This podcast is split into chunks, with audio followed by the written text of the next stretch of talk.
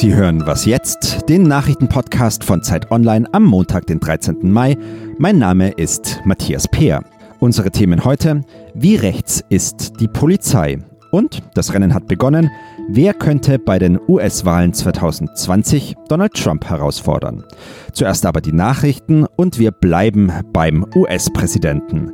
Der empfängt nämlich heute Ungarns Ministerpräsidenten Viktor Orban.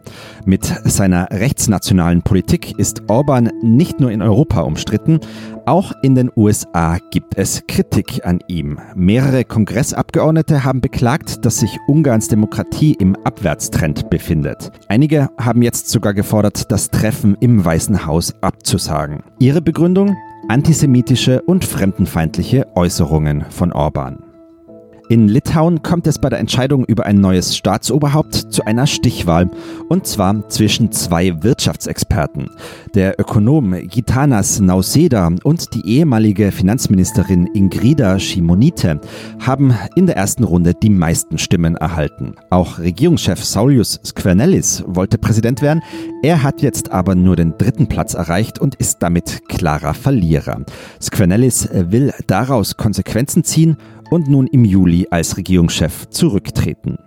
Redaktionsschluss für diesen Podcast ist 5 Uhr.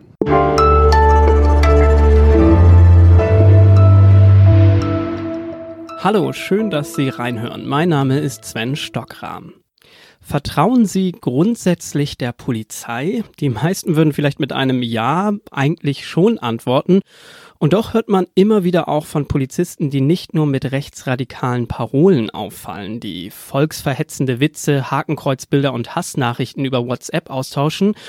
Und dann gibt es eben auch Geflüchtete und Menschen, vor allem mit Migrationshintergrund, die gequält, brutal angegangen und bedroht worden sind. Von Polizistinnen und Polizisten. Sind dies alles Einzelfälle? Auf der Suche nach Antworten hat ein Team von Reportern der Zeit und von Zeit Online monatelang in Polizeikreisen recherchiert. Einer von ihnen ist Fritz Zimmermann aus unserem Investigativressort. Hallo Fritz. Hallo Sven. Wie rechts ist die Polizei?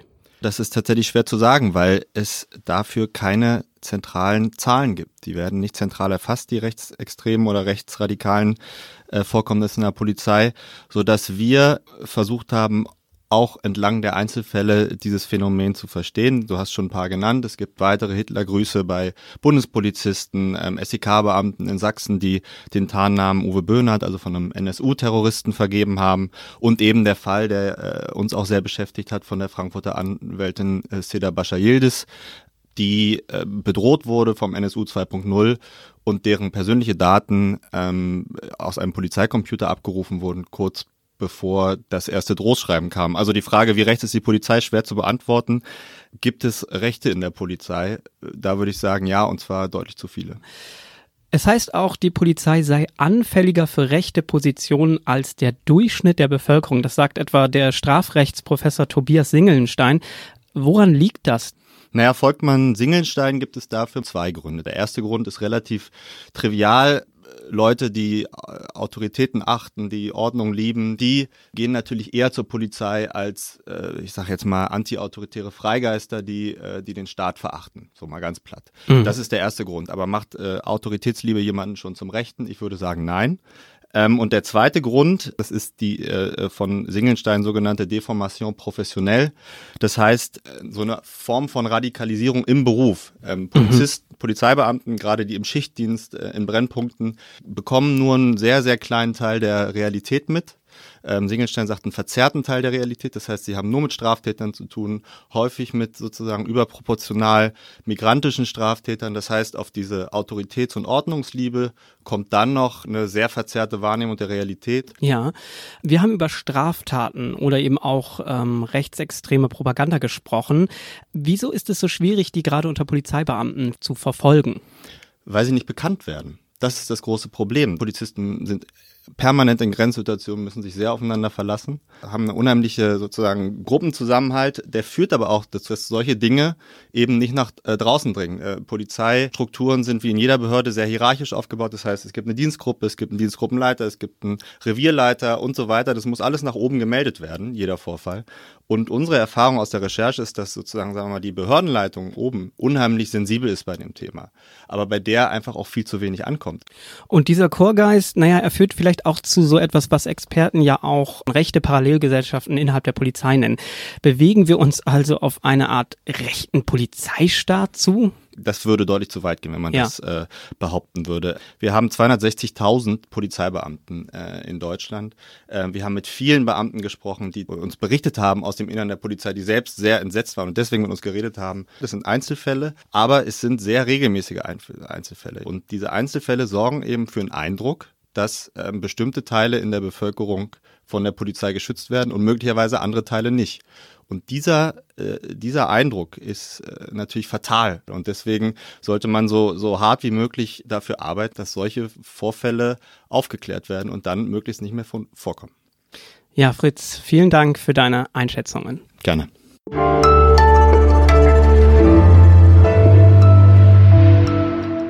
Und sonst so?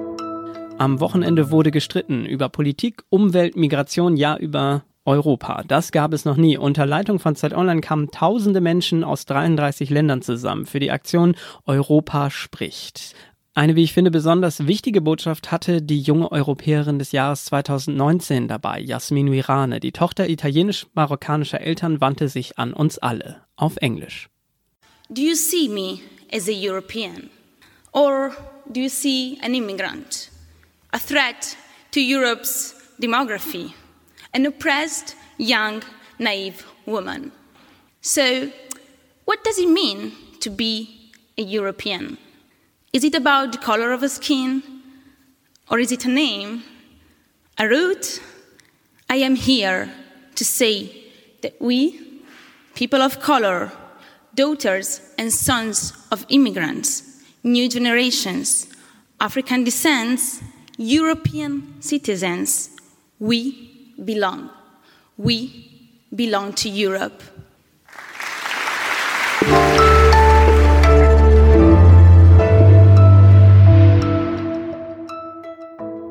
Es sind noch 18 Monate, bis in den USA Donald Trump wieder zur Wahl steht. Doch man muss es so sagen, das Rennen um die Präsidentschaft hat längst begonnen, zumindest unter den Demokraten. 21 Männer und Frauen wollen derzeit Donald Trump ablösen. Und die meisten von ihnen sind selbst vielen Amerikanerinnen und Amerikanern nun ja völlig unbekannt. Wer hat also die besten Chancen gegen Donald Trump am Ende anzutreten? Das weiß womöglich äh, Rike Havertz, Chefin vom Dienst hier bei Zeit Online und wie ich sagen darf, ausgewiesene USA-Expertin. Hi Rike. Hallo. Ja, bevor wir jetzt mit Namen jonglieren, die Angst der Demokraten vor einer zweiten Amtszeit von Donald Trump ist ja riesig. Derzeit versuchen sie alles, um ihn und seine Regierung ja auch mit Anhörungen, den Russland-Ermittlungen oder der Freigabe seiner Steuererklärung unter Druck zu setzen. Es ist noch sehr, sehr früh im Rennen, aber wie stehen denn überhaupt die Chancen, dass Trump abgewählt werden könnte?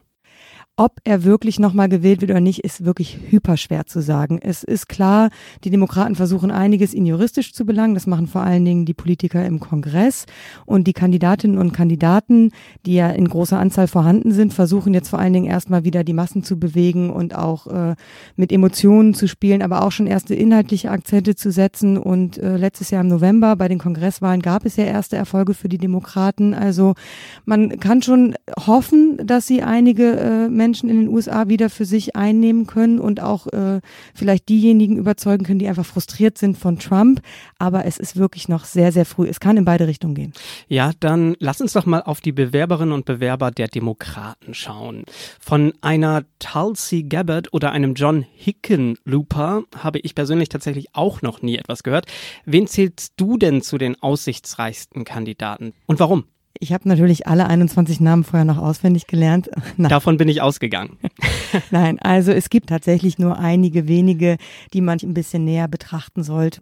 Da gibt es zum einen natürlich ein paar spannende Frauen. Das ist zum Beispiel Elizabeth Warren, die ist Senatorin aus Massachusetts. Ähm, sie ist, äh, gilt als sehr klug, hat auch eher progressive Ideen, ist aber nicht unbedingt so eine Huggerin, wie der Amerikaner sagt. Also sie umarmt die Menschen nicht so. Das ist immer von Nachteil in dem natürlich auch sehr auf Bilder fixierten Amerika. Dann gibt es Kamala Harris, äh, auch eine Senatorin aus Kalifornien.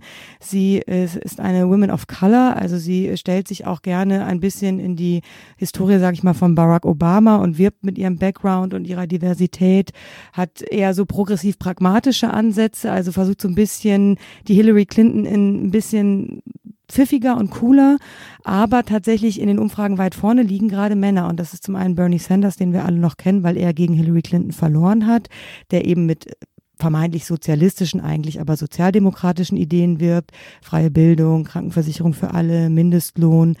Dann ist da noch Joe Biden, der jetzt auch endlich gesagt hat, dass er kandidieren will. Ähm, er ist natürlich allen Amerikanern ein Begriff, weil er war Vizepräsident unter Barack Obama. Er pflegt eine sehr enge Freundschaft mit ihm und die zelebrieren die beiden auch. Und er gilt so ein bisschen als, oder er möchte gerne als Average Joe gelten, der sich eben auch im Mittleren Westen durchsetzen kann, bei den Arbeitern, der beliebt ist und ähm, dem viele wirklich gute Chancen einräumen, genau die Masse zu erreichen, die damals äh, für Donald Trump gestimmt hat. Und dann gibt es noch so einen Joker-Kandidaten, würde ich sagen, Pete Buttigieg, den in Amerika bis vor wenigen Wochen auch niemand kannte, ein junger Bürgermeister aus Indiana. Er ist Ende 30, lebt offen schwul und wird gerade wahnsinnig gehypt. Er, glaube ich, verkörpert die Sehnsucht so nach etwas komplett anderem und ähm, wird gerade so ein bisschen durchgereicht durch alle Talkshows. Mal gucken, wie lange es anhält. Ja, Rike, vielen Dank dir. Wir stellen uns also auf einen langen Wahlkampf ein. Sie hörten was jetzt und wir hören gerne auch von Ihnen. Schreiben Sie uns eine E-Mail an wasjetzt@zeit.de, wenn Sie uns mögen oder auch etwas kritisieren möchten. Morgen ab 6 Uhr sind wir mit einer neuen Folge zurück. Tschüss und bis dahin.